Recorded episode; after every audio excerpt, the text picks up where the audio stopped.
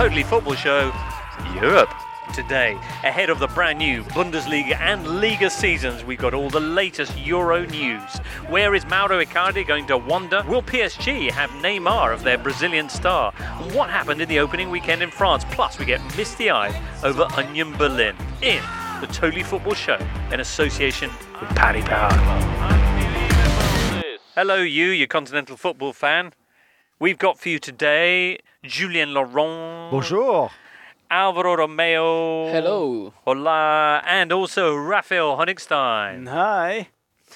also on the phone joining us very shortly, James Horncastle. And, because you demanded it, a Belgian football update from Kristof Terreur. Excellent news, eh, Jules? Yeah. Tomorrow, the European Super Cup. Uh, Chelsea taking on Liverpool in Istanbul. And who's going to be refereeing, Jules?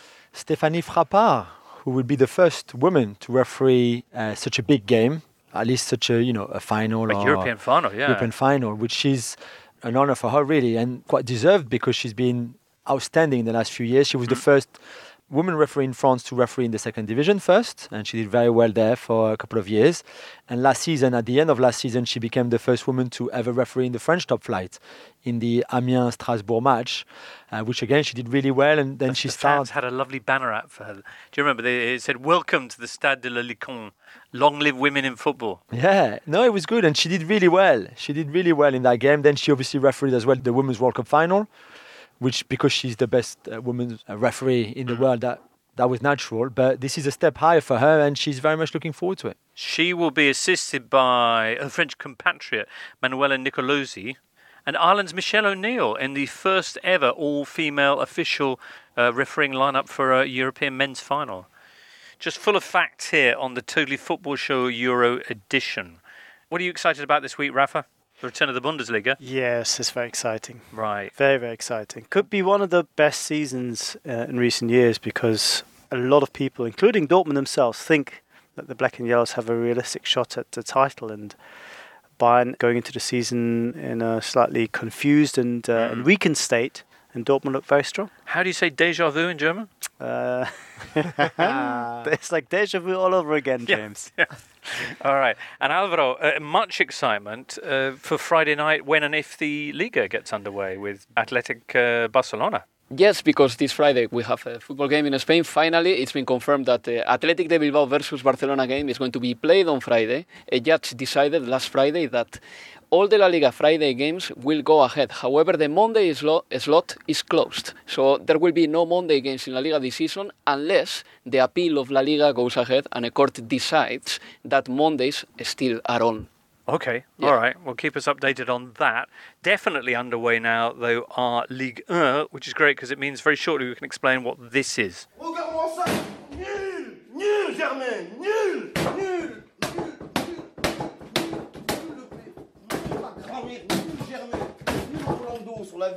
Mohamed Henni, smashing televisions Why, Jules. because his beloved Marseille are not winning. So every time, sorry, they're losing. More, it's more than, than losing. Sometimes he, he, he's smashed TVs after a draw, Right. but it's more after defeats. And they had 13 last season in the league. So can you imagine every time he smashed a TV? Where did Uh, you get all the TVs from? Well, at, at the beginning, he had to buy a new one, but he became a bit of a sort of a Twitter or social media sensation. So then I think he got them for free. But Wow. it was still quite spectacular to see him like The first time, yeah. So was he just that upset? This is basically a Marseille fan TV guy. Yeah. Mohamed, he also gets upset when I think Algeria don't do well in, yes, in, in well. their competitions. Yeah. Shout out to Stevie Grossman, a good friend of mine from Frankfurt, who actually also once threw a TV out the window because his beloved Eintracht Frankfurt were losing. Okay, that's really not a, good thing to do. I mean, what happens if you're walking by? No one did, I think, Okay. as far as I know. No one died. Good. If I- Alvaro. If I may, I would like to say that in Bilbao we had in the past, in the past, I'm talking about the 50s and the 60s, a guy who was smashing or breaking a bottle in his head um, when Athletic de Bilbao anthem was on before the games. His name was Rompecascos, and he Uh-huh. did that for an easy, easily 15, 20 years. Wow, that's extraordinary. And and he lost his temper and smashed his TV up, and it was so popular. Yeah, he made a lot of people laugh, obviously, and then he he was making his own um, sort of commentary of, of what Marseille were doing, Right. and they were all very funny. And he's very passionate about his team, Ah. and rightly so. And a lot of them are uh, in Marseille, so yeah, that became a, a bit of a sensation.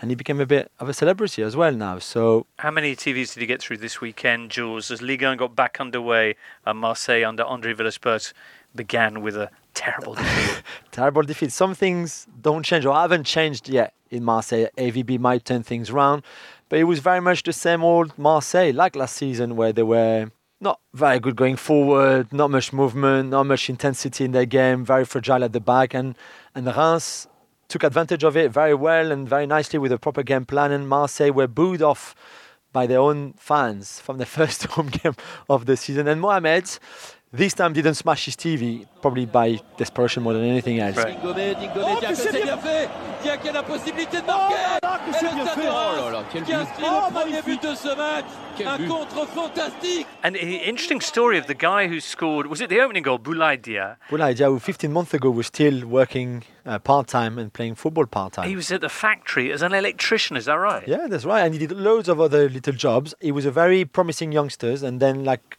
you know, often lost a bit his way and then had to go through the lower leagues. And when he was playing for Jura Sud uh, in the northeast of France, he, uh, he was still only only part time, and he scored loads of goals uh, with them, uh, which attracted the interest of a few clubs like Reims, who are very good of identifying talent from lower leagues. And then he cost them nothing, and then had a, an incredible game against Marseille with a goal and an assist. He could have scored more as well. He's a very interesting player. Good one. Bad start for Olympique Marseille. Monaco, even worse, beaten 3 0 at home by Lyon with uh, Cesc Fabregas sent off for raking his studs down a fellow player's Bit Achilles. harsh, maybe.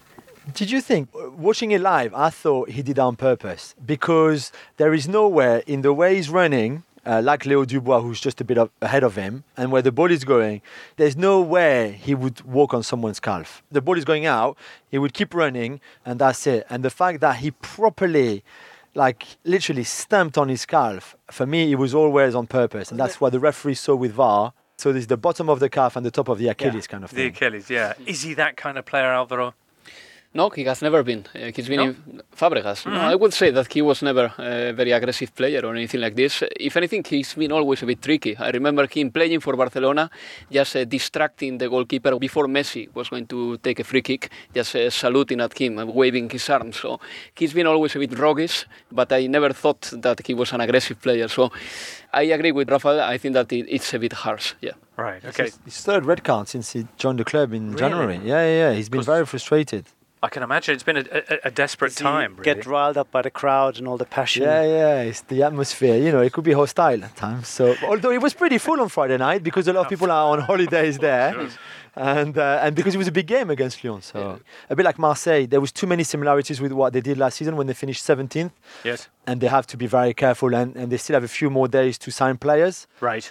and I think they really need to. And there's talk of them maybe bringing in Ben Yedder.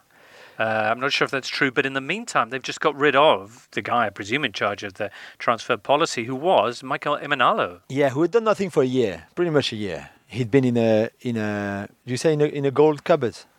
That's Um, what we say in French. Gold When- cupboard. Yeah, when you when you get league. paid. Gardening league. Yeah, but you're still there. So yeah. Oh, okay. we said that you're in your office, but it's a it's a so he was in the office. yeah. He was there. He was paid uh, hundred paid not to work. Yeah, hundred thousand pound a Was month. Was it an actual golden cupboard? It wasn't golden, and it was in a cupboard. But it's to say that he was doing nothing basically.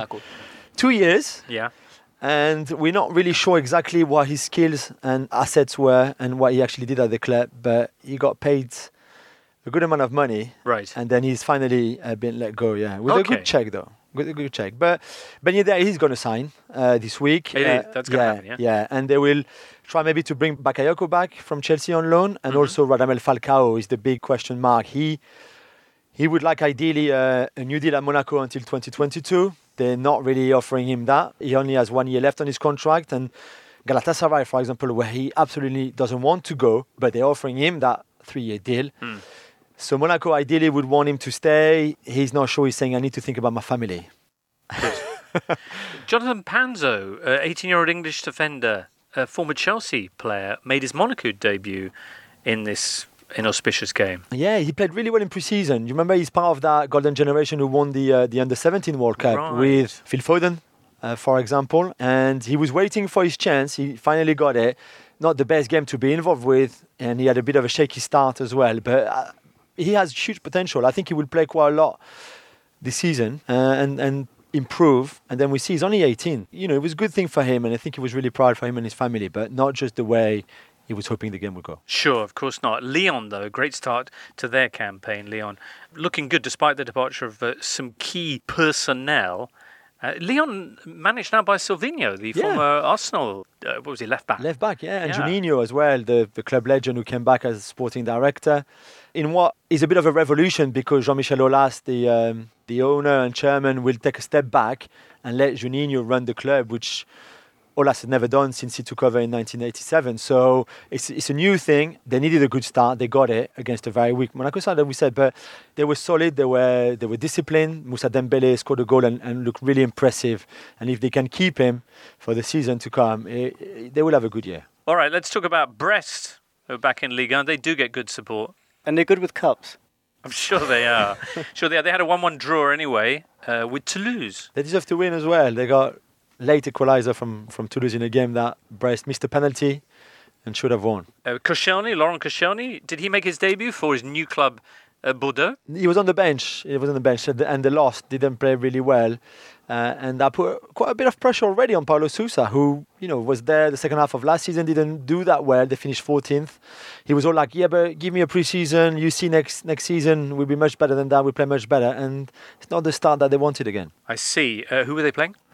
Angers, in Angers, where by the way, Jeff Reine-Adélaïde, the former Arsenal player, was outstanding. Right. So what was the score? 3-1 for Angers. Shots fired in Angers. anyway, Yeah. right, super. Now, the big story, of course, is PSG. And did they get a win? Yes, they did. And is Neymar leaving? Yes, he is. Yes, I think I think he will eventually. The, the the story was not the game. No one cared about the game. They No- played Nîmes and they won 3 0. Yeah, and everybody knew they would win. The, the the story was what kind of reception will Neymar get from the fans and especially from the ultras? Will Neymar even be there? Will he even turn up?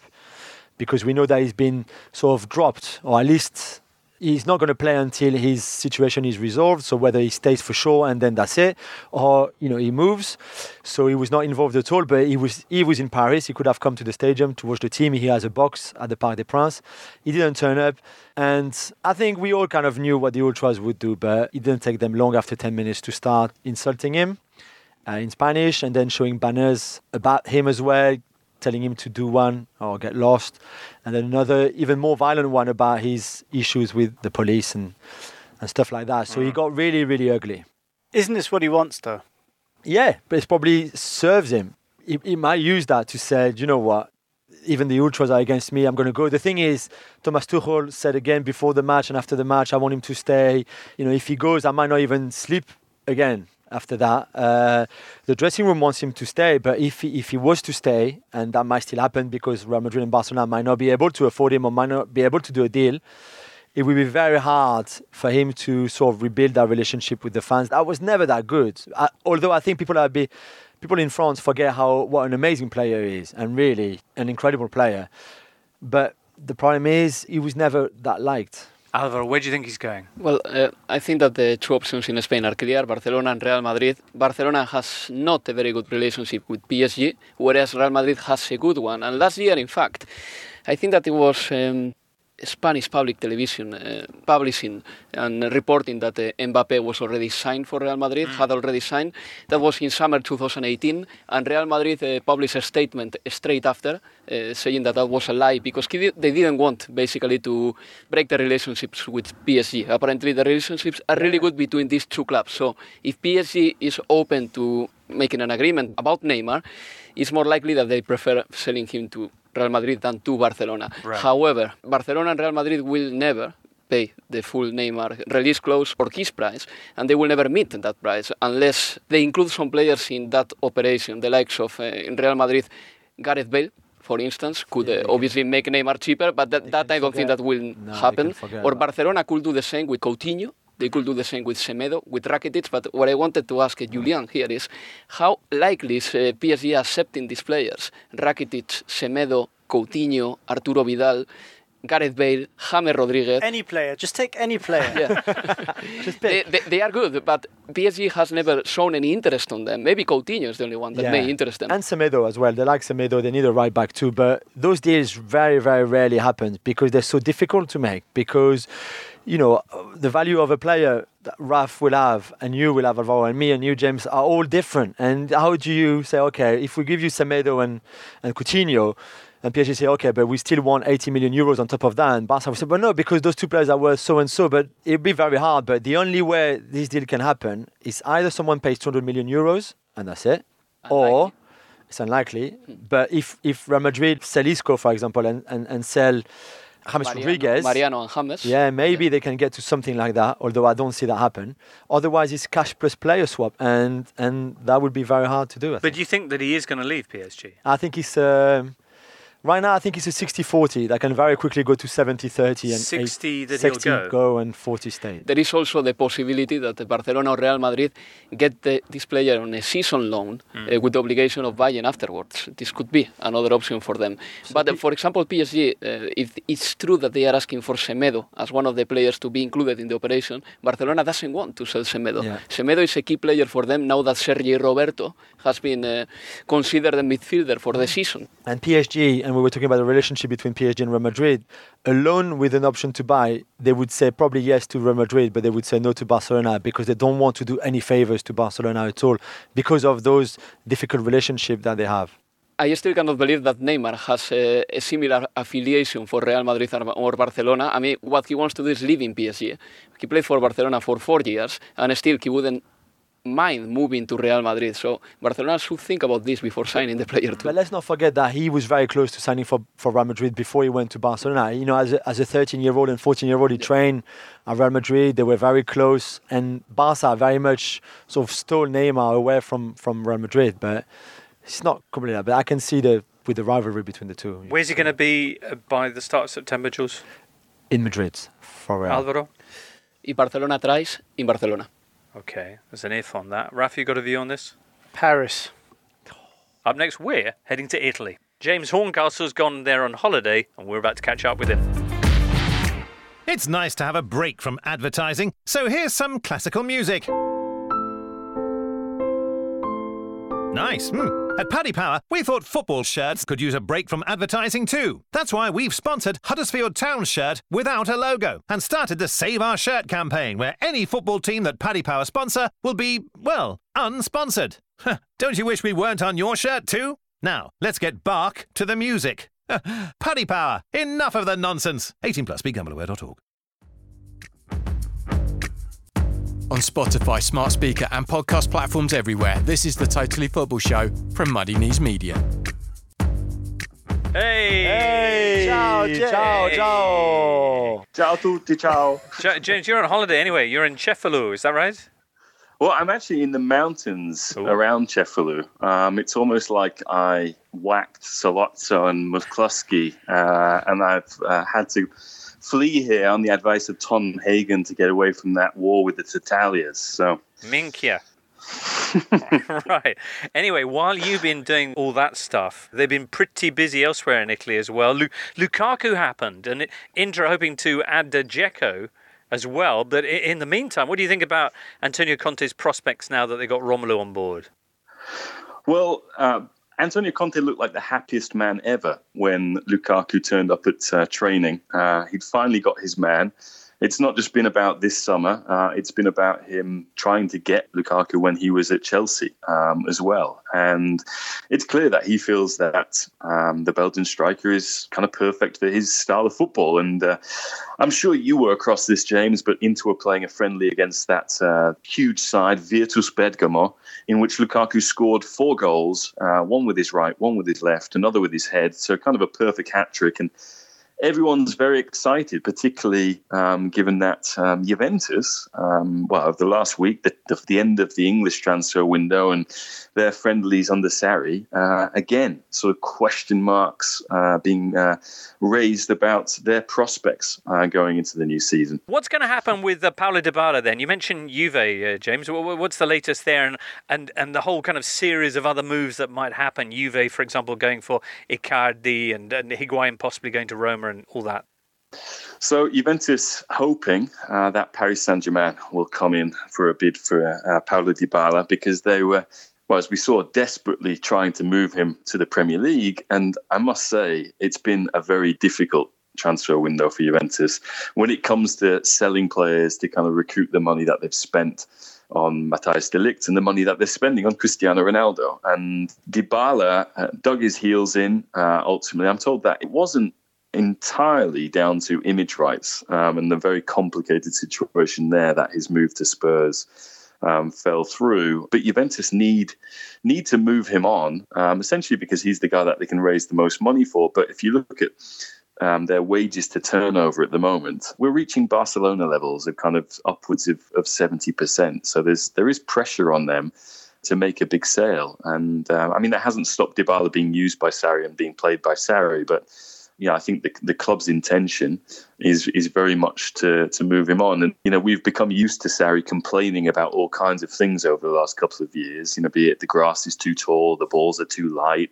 Now he's got too many good players, James. This is his latest complaint. Um, that's you know, he's got six too many and he needs to get rid of them because the idea of leaving the likes of Dybala, Khedira, Higuain out of the Champions League squad when that needs to be announced at the end of uh, this month, at the beginning of September, is a problem. So um, you know you can have too much of a good thing. Juve with one or two other problems at the moment. Their, their PR department, fresh from their uh, brilliant handling of the CR7 rape allegations and uh, their backing of the whole European Super League, uh, last week outdid themselves uh, with that extraordinary move to ban anyone born in Campania, the region of Italy where, where, where Naples is, by banning anyone from that region or even born in that region of attending the Juve Napoli game at the end of this month. Yeah, uh, what do you have to do to get a job in PR at Juventus? Um, I, I, don't know. I mean, it's uh, again Are they pining uh, for the old days when everyone when they were the bad people.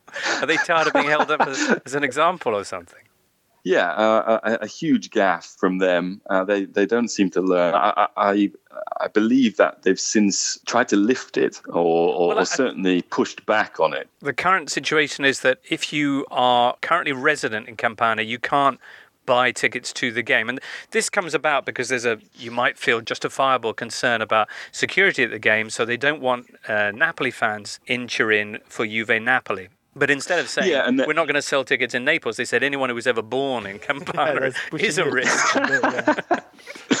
yeah, I mean, I suppose a couple of years ago there was a game at the Allianz Stadium where there was quite a lot of vandalism and bathrooms destroyed or, or you know, smashed up. But still, as you say, James, this, there there are better ways of going about securing your stadium then banning uh, an entire part of the country from coming to see your um, see your game. Extraordinary, extraordinary. Well, the, the, the city doesn't return for another 10, 12 days or so, the, the weekend after next, yes?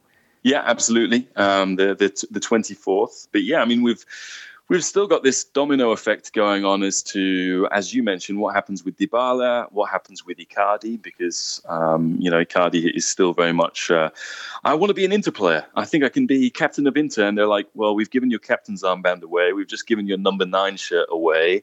You have to get going. He seems to have offers at the moment from uh, Napoli and Roma, um, but doesn't like the idea of going to Roma because Roma are not in the Champions League um, and are rebuilding at the moment. Um, and Napoli, he feels, would be like a sideways step from Inter. So he's very much hoping uh, that something happens with Dybala so that he can go and trade places with him. Although, again, I mean, as with Lukaku, how Ronaldo and Icardi fit together and fit in a Sarri system, I don't know. It's um, it's pretty perplexing, which makes it pretty exciting because I think we we will definitely have a more competitive title race this year. Excellent. All right. Well, listen, you enjoy your holiday, James, and are you back with us next week? I am indeed. Listeners, Rafa and Jules call it beer, James and I call it beera, and Alvaro calls it cerveza. And no matter what you call it, everybody knows that football goes great with a nice cold one in your hand, and that's why we've teamed up with Beer 52 for the start of the new season. And if you fancy getting yourself a case of beer for free, all you have to do is head to beer52.com forward slash football. Do that before August the 25th, and Beer 52 will give you two extra free beers, meaning you'll get 10 free beers in total. All you need to do is pay £4.95 for next day delivery. Beer 52 is the world's most popular monthly craft beer discovery club, searching out incredible and exclusive small batch craft beers from around the world. Every month they focus on a different country or region like California, Belgium, Norway, and even Korea. There's no minimum commitment. You can just take the free case, try the beers, and see what you think. If it's not for you, you can pause or cancel your subscription at any time. So head to beer52.com forward slash football and claim your free case of craft beer right now. That's beer52.com forward slash football.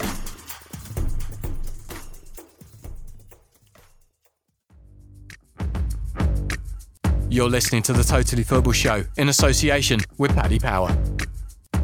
Rafa, you don't need me to tell you that the Bundesliga season begins on Friday night with Bayern Munich, the champions. They're at home to Hertha Berlin.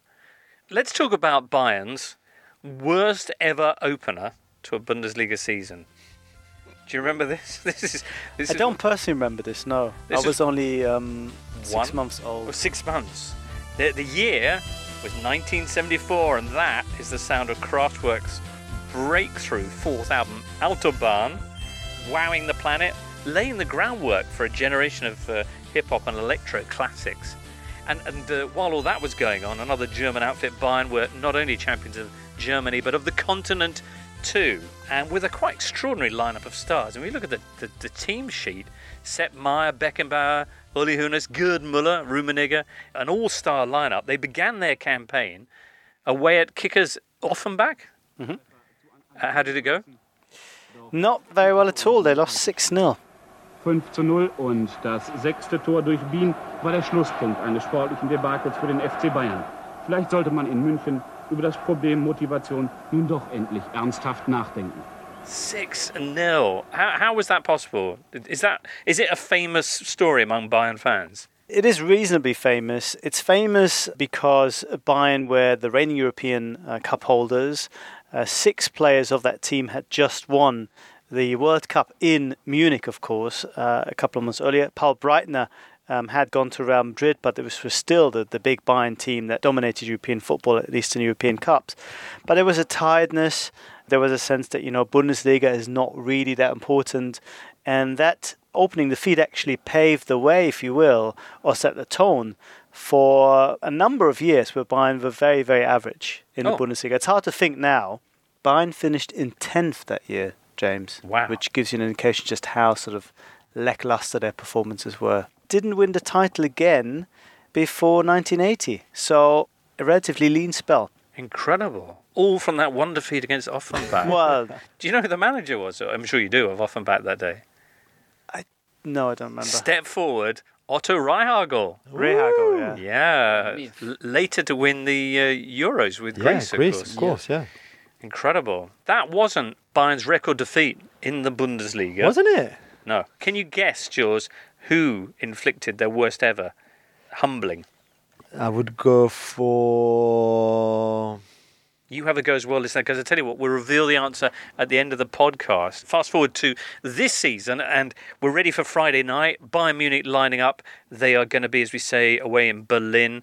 A little bit of transfer news ahead of that, uh, Rafa. That much touted move for Leroy Sané is off, I imagine, is it? For the time being, it's off. I think they will wait until the operation in Barcelona to see how bad the uh, damage to his knee is, to see if City are any more disposed to maybe making a deal now that he'll be out once the exact sort of diagnosis on his healing prospects are uh, are available. But they need uh, more immediate help, and this is why they've uh, opted to bring in Ivan Perisic on loan. Not really a player that sort of screams replacement for Robben and Ribéry, but someone who will do a job and be another body. And there is talk of at least two more players that Bayern are targeting, but they're running out of time. Okay, there's all sorts of names being linked with them. Coutinho's been suggested as possibly heading to Munich, even Gareth Bale as well. Uh, judging by the, the look you're currently pulling, that's neither of which are particularly likely. It's very difficult to fit in Bale because of his wages. I mean, this is not a surprise. Uh, everyone knows this. And also, I can't really see him being that effective on the wings anymore. I think he plays best when he is a, a, number nine or maybe a second number nine with the freedom to go through the middle. I think that's when we've seen his best performances, certainly for, for Spurs before we made the move. Of course, you can play him on the wing, but it's maybe not his natural position, especially against a lot of deep opposition that Bayern come up against. Uh, Coutinho's an interesting one. Again, doesn't really strike you as a solution to Bayern's problems, but maybe they're thinking what perhaps Barcelona thought originally that he can actually play a little bit deeper. I'm not sure he can. Who do you think they're going to bring in then? I think there's still a chance that they will uh, go for Marc Roca, the um, Spanish under 21 international, uh, plays for Espanyol. He has a release cost of 40 million euros. Bayern are trying to get him cheaper. So far, Espanyol are basically saying it's either that or nothing. And Bayern, because they have all the other problems still to solve, I think haven't really concentrated their minds on doing that.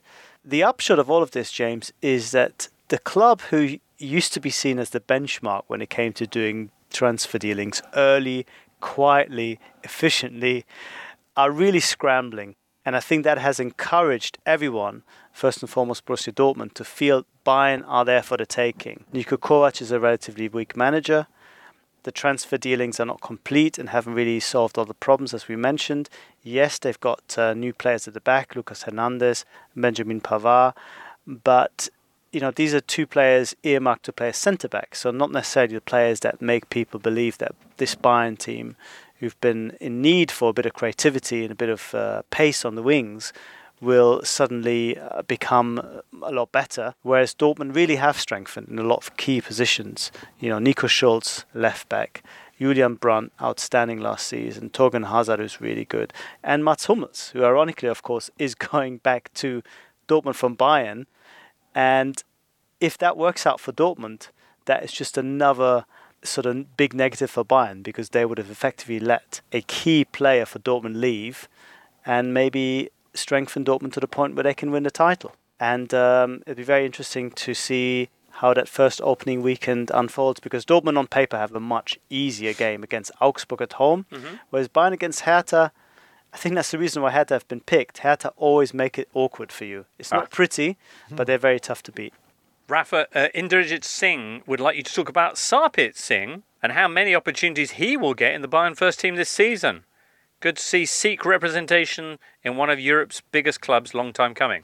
Sarpreet Singh was one of the revelations of the Bayern Tour. Uh, got a lot of opportunities and played really well, and was sort of fast tracked into the first team to a certain is extent. Is he a youth product to their academy, or has he come? No, he's a 20 year old uh, New Zealand player oh, who wow. Bayern have signed um, just before going on tour, uh, and because they were short on numbers, he came with them and uh, and impressed. The problem that he has is that Niko Kovac, from everything we've seen so far, hasn't really trusted young players very much. Last year, Bayern had a 19 year old Korean player who looked very exciting, also playing as a wide attacking uh, midfielder. Jong Woo Young, he was sold to Freiburg because he just couldn't see any way of getting into the team. And uh, he was widely seen as the really the hottest young new prospect coming out of South Korea after Heung-min Son potentially. So the Singh hype, uh, we'll have to see if that actually materializes, but he looks very good so far. Good. Uh, ooh, less good looking is what's going on with Schalke chairman Clemens Tönnies, who caused a storm when, at a public meeting in Paderborn, he criticized tax increases designed to help fight climate change by suggesting the money would be better used financing power plants in Africa, then Africans would stop cutting down trees and stop making babies when it gets dark. Uh, was quoted as saying he's apologised. There was a massive campaign for him to resign as Schalke chairman. Even the fans this weekend getting in on this, the Schalke's own supporters, no? All the Schalke supporters, or at least all the sort of organised part the support, holding up red cards saying Tönnies has to resign. The apology was to Schalke and Schalke members, not actually to Africans and or people of uh, of colour. So again, a typical German thing, if you will, not realizing just how offensive and how racist that is. Now, to give you a bit of context, when the advisory board met, to decide what's going to happen to him because he is the strong, powerful figure there. He controls the club and all but name. Um, the advisory board decided that uh, he would lay down his uh, his office for three months, but they also said there's absolutely no racism involved.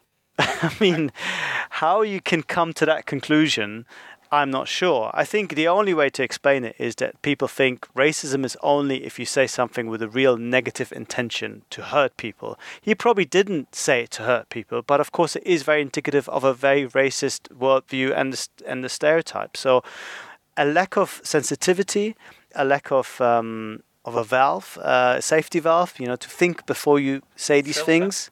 Hmm? A filter? A filter, correct? And But, so far, from I mean, everything, beyond having a filter, you, you don't want to even begin to think in those terms, no? no, of course not. But even if you think it's some kind of a joke, or you know, you don't mean it in uh, necessarily in uh, in literal terms, but you see it as a metaphor. I mean, however misguided all these things are, you still wouldn't dream of saying it. So it's a total mess, and I think it's really, really bad because at Schalke, the encouraging thing, if you will, is as you said, the actual fans think this is totally unacceptable. But the club, because of the position of power and also financial support that Tönnies over the years has provided, find it very, very difficult to get rid of him. so we're heading for some kind of a split Right. in the club, and uh, it'd be very interesting just as a story to see how that plays out. But you'd hope that uh, this will be resolved with at least, at the very least, him accepting the gravity of what he's done. Let's finish off with a slightly more positive story then.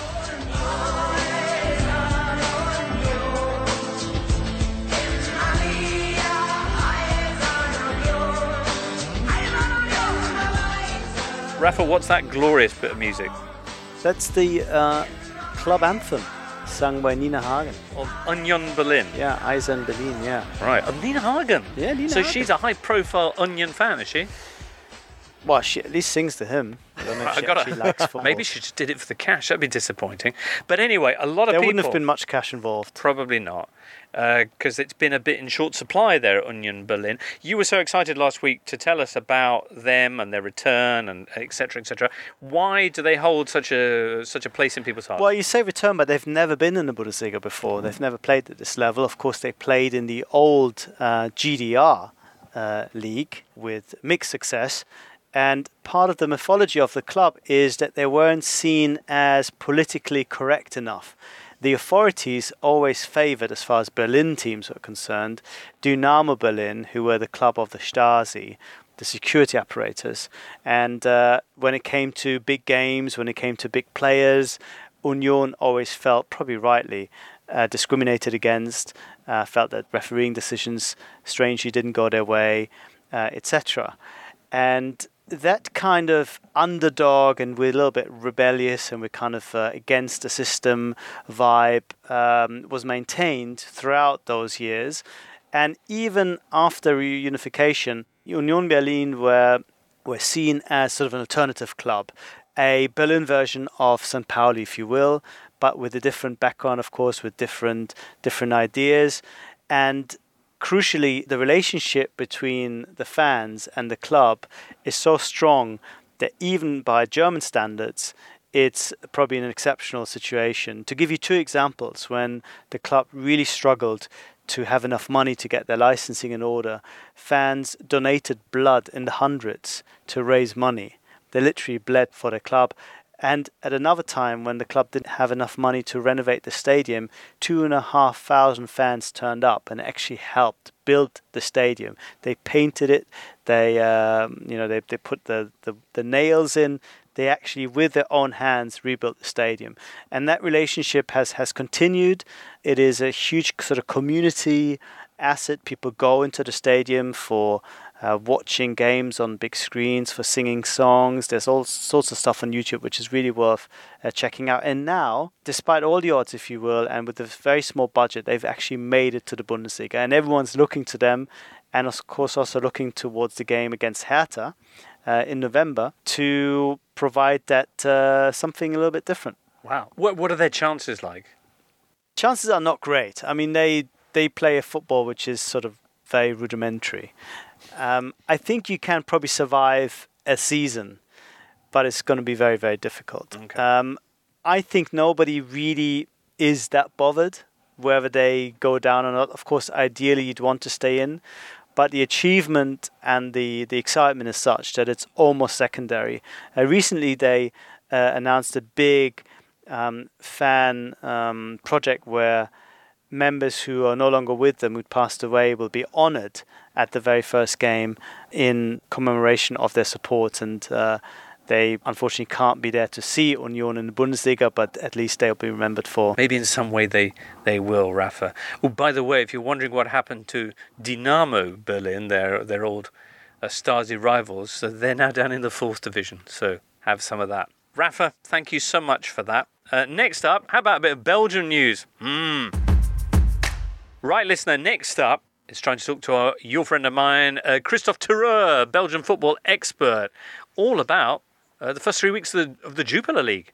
Hi, Kristof. Hi, James. Uh, how are you? Well, I'm fine. I'm fine. I'm really enjoying the Jupiler Pro League uh, in the last few weeks. Uh, really good football. Excellent. One of the stories that is uh, gaining a bit of traction in England is the beginnings that De Vincent Kompany has had as player manager at Anderlecht. Uh, it's not gone well. No, two out of nine is not a brilliant start. It's their worst start in 21 years, I think. So, uh, but still, everybody at Anderlecht is happy. The football is brilliant. Only they don't manage to score goals. That's their huge problem. Okay, so they're actually playing well. Well, yes, there was on uh, on Friday night. There was a. They were playing out from the back, tiki taka Guardiola style, with loads of risk. I saw a few brilliant moves, but yeah, if you can't finish uh, attacks, then you have a huge issue. Of course, they are playing with loads of young players, young and unexperienced players. That makes it more difficult for Kompany. They didn't have a good squad to begin with. So, but football is great. Only the results aren't. And you see that it's a process, and Kompany is always emphasizing it's a process. We will need time. We can't change this in uh, in in a few weeks' time. But he says that he will end up with his philosophy, even if he hits a wall, he will continue playing uh, in this way, a bit like Pep.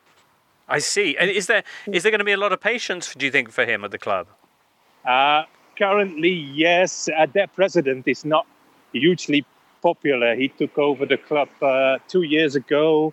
He made a lot of mistakes at the beginning by bringing people from Ostend to Anderlecht, from a small team to a big club he didn't make himself popular. And Vincent Kompany is yeah even bigger than Anderlecht. So uh, if things are not going right, they will be pointing at the president, not at Kompany yet. So uh, he's pretty safe at the moment. Plus, uh, yeah, they got applauded off again after that game. So everybody's happy that they see the football that they want to see. I think so. Uh, Excellent. We'll see. We'll see how, how it will work out over the next, the next few weeks. But for instance, I'm going to give an example. Kompany's already used 22 players mm. in hmm. three games. So uh, he's changing a lot. So he's a bit tinkering like Pep Guardiola did in his first season in England, where he never played the same team until, yeah, it was February, I think. So uh, it might end up as the Tinker Man. We shall see. It's a managerial dream team because it's Vincent Kompany and, and his assistant, Craig Bellamy. Jules. Yeah, salut Kristof. Hello, Julien. And as we were saying with Kristof last week, it feels very much like Kompany and friends. And you mentioned Craig Bellamy, and Samir Nasri has gone there as well. And, and Kristof Nacer Chadli uh, is arriving on loan, isn't he, from Monaco? Yes, yes, he has signed yesterday. So uh, it's now already uh, already ten uh, people uh, of Kompany's close circle. Even his bodyguard is involved in the technical staff. The guy who used to protect him in uh, in Manchester is now part of of his backroom staff, which is quite odd too. Wow, extraordinary. Uh, I believe Kemar Roofe has also uh, signed from Leeds. Yes, but he's still injured, so he hasn't played, and he's the striker. They are hoping that he's going to solve all their problems up front. I saw stories popping up when he signed that he's similar to Aguero, but I won't go into that comparison yet. Uh, if he was like Aguero, he wouldn't be playing for Leeds, of course. So, uh, but they expect a lot from him. He has to score the goals because there's no one else in that squad who, who can do it. So. Well, as the season progresses, uh, Kristof, what else should we be looking out for? I see that uh, last year's runners-up uh, Club Brugge are off to a terrific start under former Coventry man Philippe Clement, and also Saido Berahino, who's been signed by uh, went and scored on his debut. That's brilliant.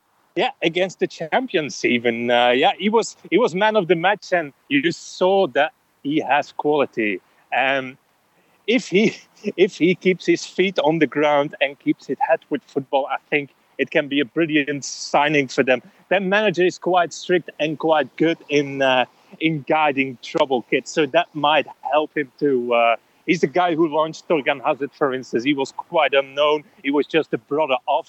Nobody believed in him, but he found something to trigger him, and suddenly Thorgan Hazard is yeah he's now playing in Germany. So uh, let's hope for Berahino if it works out that well for him too with Francky Dury. And Club Brugge, yeah, everybody expect them to become champions. They've signed Simon Mignolet, that's their marquee signing. But they have signed a pretty good striker from Spezia in the in the Serie B. David Okereke scored four goals in his first three games, a couple of assists too, and he's really looking good. It looks it's like a like a modern attacker. He's not that tall, but his movement is brilliant, and I think that will be one of the guys that lots of Premier Leagues will be following over the over the next few months if he keeps on performing like this.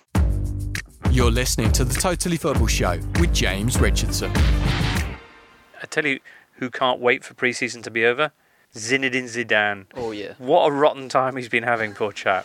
It's been terrible, and Real Madrid has conceded almost 20 goals this pre-season, to the point that against Roma, Zinedine Zidane was trying a three-man uh, centre-back uh, line, but that didn't work either, because uh, Zinedine Zidane never tried that before, or he's not a believer on that system, but he, he seems to be slightly desperate about how the things are shaping up ahead of the season. The problem with Real Madrid, in my opinion, is that many players, they have seen each other for too many years. They have barely changed the squad or at least the lineup. And in fact, I can bet with any one of you now that probably the lineup against Celta in Balaidos next Saturday is going to have 10 of the usual suspects at Real Madrid, and Eden Hazard is going to be probably the only one making it to the lineup okay, in a Real Madrid that has signed up to 300 millions. That's not a big okay, change for Real Madrid. Give us the team then. Thibaut Courtois, yeah. Carvajal, Varane, Sergio Ramos, Marcelo, Luka Modric, Casemiro, Toni Kroos, Eden Hazard, Karim Benzema, and possibly Lucas Vázquez. Okay. Okay. This so is we my see. bet. If you don't have the full lineup, you'll hear from us next week. All right. Across town at Atletico Madrid, they're looking good, no? João Felix, excellent in the uh, 2 1 win over Juventus. Yes, uh, Atletico beat Juve 2-1 and João Felix scored the brace. Uh, yesterday I was uh, listening to Paulo Futre, the former Oh, yeah. Portuguese international and Atletico de Madrid legend. He's a very outspoken guy and he said like a couple of weeks ago that he thought that João Felix will be fighting for the Ballon d'Or in four or five years and yesterday he said I was wrong. He's going to be fighting for that in a couple of years. Whether that uh, forecast is true or not, the truth is that he is looking very good in an Atletico de Madrid where Simeone always demands uh, a lot from attacking players. Antoine Griezmann had uh, some time to adapt to Atletico in the same way that uh, Correa, Gaitán, and many players that were very technical and skillful, they couldn't adapt to Simeone's system. Whereas Joao Felix has been able, he's uh, very clever, he knows how to occupy the spaces, and uh, he can also score goals. So he's one of the one of those really promising prospects in La Liga, all together with Martin Odegaard, who arrived to Real Sociedad, also Isak, the Real Sociedad striker, and some other youngsters that are uh, coming into La Liga, Frenkie de Jong, and uh, probably they are the next generation of very good La Liga stars. Okay, is that Van de Beek uh, move from Ajax to Real Madrid, is that still a thing or not? Well, apparently he's got uh, the deal done with Real Madrid, and Real Madrid has to reach an agreement with Ajax now. Mm, Van de Beek said that yesterday, after uh, playing uh, a game in the Eredivisie, that it is no secret that my future is being discussed with Ajax. So I am expecting Real Madrid to make a move uh, very soon for the player, who will be playing, by the way, on Tuesday in the Champions League uh, qualifying against PAOK Saloniki. The opening game there, which is going to happen on a Friday, it is Athletic Bilbao against Barcelona. Iñaki Williams has penned a nine year contract extension. That's a long extension. Until 2028, and it's not a, He's it's not, 25, so he'll be 34. but it is no coincidence that Athletic de Bilbao have done this. Why? Because Aritz Aduriz, the, Yeah. the very veteran striker, announced uh, last week that he will be uh, retiring from football, hanging the boots at the end of this season. And uh, those are very difficult uh, boots to fill.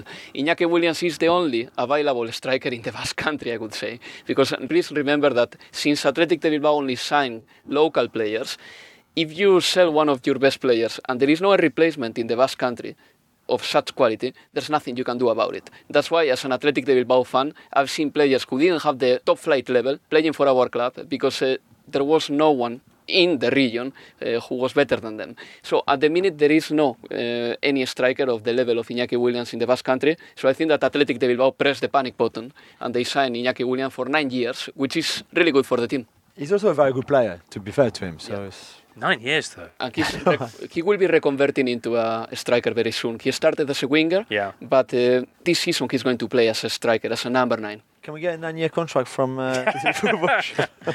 Do you want one, Jules?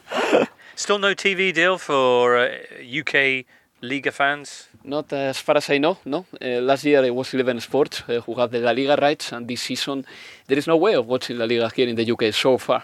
I've got another wonder kid to uh, to Oh. watch for. It's Kubo, Okay. the yeah. Japanese wonder kid who is on loan to Valladolid, uh, Ronaldo's team from Real Madrid, where he made such a big impact just uh, training during preseason and everything. So looking forward to see him because he looked amazing, and we saw him at the Copa America as well, obviously with Japan. He looks like the real deal. The problem with Real Madrid is that they, they have a cap for uh, uh, non-European players, and uh, Kubo, unfortunately, still has the Japanese passport. So that's why he didn't stay at Real Madrid. Another player, Japanese, uh, who got to Spain uh, last week is Shinji Kagawa, former Manchester United player who signed for Zaragoza. Oh. Uh, Zaragoza plays in the second tier, Mhm. and uh, Zaragoza wanted to get a really good player because it's been many years that they haven't been in the top flight, and a player with uh, some sort of uh, media impact as well. And uh, apparently, Kagawa has more social media followers than Zaragoza itself, and all the Zaragoza players combined.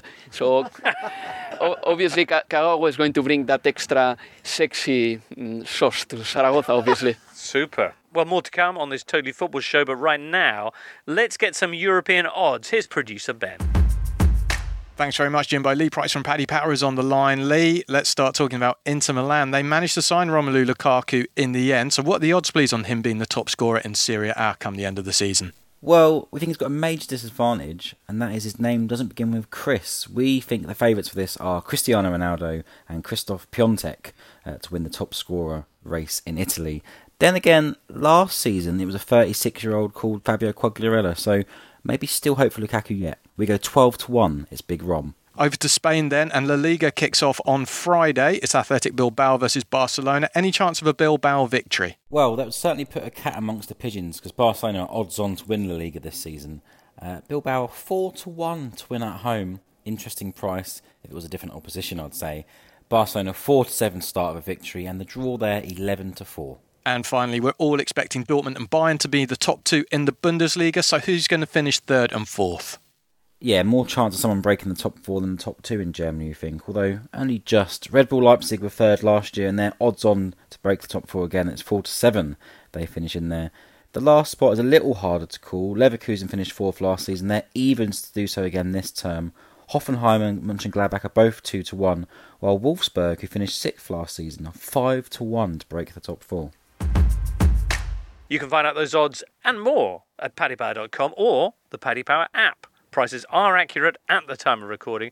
It's over 18s only. Terms and conditions apply. And when the fun stops, stop. Oh, we asked you a quiz question earlier. Who inflicted Bayern Munich's record defeat? It was, Rafa, do you know this? Schalke 04. Yes. 76 77. Very good. They won in Munich 7 0, James. Wow. Legendary Klaus Fischer scoring four times on his way to becoming Schalke's record goal scorer, which he is to this day.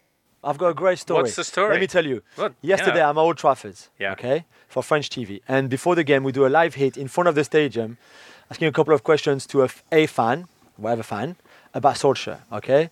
So I'm trying to look who looks a good shot for my fan. Okay. Anyway, I, I can see this guy who looks quite cool, but I can only see the back of him. Okay. And he's got a, a Beckham shirt, number seven, with his girlfriend. So I said to my cameraman, I, I'm going to go and ask him. So I go, turns around, and he goes, Oh my God, Jules, I was listening to you and Rafa and James and James and Alvaro literally five minutes ago. So I'm a bit, I'm a bit taken aback. And he, he kept saying, I cannot believe this, I cannot believe this. Anyway, turned out that the guy is a big fan of the pods. What was, his name? of our Jules? work, Connor. Hello, From Connor, if you're if you're listening. From Ireland, ho- although he lives with his girlfriend Rachel. And then he gave me two amazing answers live on French television. It was very good. So, Connor, thank you very much. And I, and I told him I would give him a shout on the, on the pod. So, here we go. James Kennedy asked to Tuesday's Euro crew, what was the best piece of transfer business in Europe uh, so far this window? Uh, James contributes, in my opinion, Slick de Jong is already looking like a bargain. He's like a more agile Xabi Alonso. I think that the, Young is that player that Barcelona needed to perpetuate their style. Right. Uh, he's been really good from the very beginning to the point that uh, he, he is obsessed about his own playing. In fact, there is a social media picture that was leaked yesterday. Him coming back uh, on the plane uh, with the rest of the Barcelona squad, and he was checking his uh, game performance on an iPad because he wanted to improve uh, his own game. So I would say that De Jong is one of the best prospects ahead of La Liga season, all together with Nabil Fekir, Ah, yeah. the player that was signed by Betis, coming from uh, Olympique Lyon. Absolutely. All right, what, what do you think the best bit of business has, has been? Joao Felix. I know he was very expensive and he's still the most expensive signing of this summer. Right. And they had to- to pay the release clause. But I think much was he? 126. Right. But but from the impact we've seen already, and let's wait until the, the proper matches if you want in the proper Liga games. But he's been incredible so far, and it, as like Alvaro rightly said, has adapted so much quicker than I think a lot of people were thinking. Right. Rafa? I think De Ligt. I mean, we don't know how much money really changed hands when it comes to commission, etc. But on the face of it, it looks like a pretty good deal. I think Lukaku could prove a, a, mm. a good signing. 70 million is not that much for somebody who's possibly, you know, going to be one of the top scorers in, in Europe, I think. He has scored over 40 goals in the last two seasons at Manchester United. He's been doing that consistently. So if you are asking for goals, Romelu Lukaku is giving you goals. We've mentioned some of the players who could yet be on the move, and one we've kind of mentioned tangentially is is James Rodriguez, who we're still waiting to see find a home where he can really put his roots down and, and blossom. Yeah, and I think that this uh, has been under our, our radar for a long time because uh, not only Gareth Bale is that player who is a top player who doesn't play for Real Madrid, also James Rodriguez is in a very similar situation. In fact, uh, he wasn't in the squad against uh, Roma on Sunday, and uh, yeah, uh, there are two teams that uh, have an interest on him, being one of them Napoli in Italy and the other one Atletico de Madrid. Oh, really? Yeah. Wow, that would be quite something. Is something. that possible? Uh, it is possible, but uh, at the same time, Real Madrid has already sold one player to Atletico this season, Marcos Llorente. Right. Selling a second one, who will be going straight into the lineup, is something that Real Madrid is not very happy about. But Zidane doesn't want to have the player in the squad. Right. We heard last week, though, that, that Real's uh, massive defeat to Atleti in uh, that game, the International Champions Cup, had, had made it politically very difficult for them to sanction a move like that. Yeah, and uh, obviously, if Atletico had signed James from Real Madrid last week, the timing would have been awful. But But you think a week, it's all right now? I believe that if Real Madrid starts the season well and Uh-huh. Zinedine Zidane doesn't count on James Rodriguez uh, for the next three games, probably they will try to find an exit to the player. Okay. And they got until the 2nd of September before Second of September, the that's it. transfer window closes. All right. Very good. Well, all sorts of Europa League and Champions League second legs and the preliminaries happening in the next few days, and then the European Super Cup on Wednesday between Chelsea and Liverpool. So loads of Euro action coming up. We'll be back next Tuesday with the word on the uh, opening rounds in. Uh, a couple more leagues, that's great. And more from Ligue 1 as well, and James Horncastle back. So do hope that you'll be joining us for that. Listener, for now, it's many, many thanks to Alvaro, Julien, and Raphael Honigstein, and producer Charlie.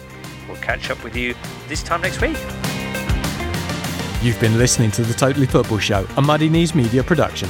For sales and advertising, please email sales at muddykneesmedia.com. Keep up to date with everything across our Totally Football network at The Totally Show on Twitter, and make sure you check out our brand new website too, thetotallyfootballshow.com.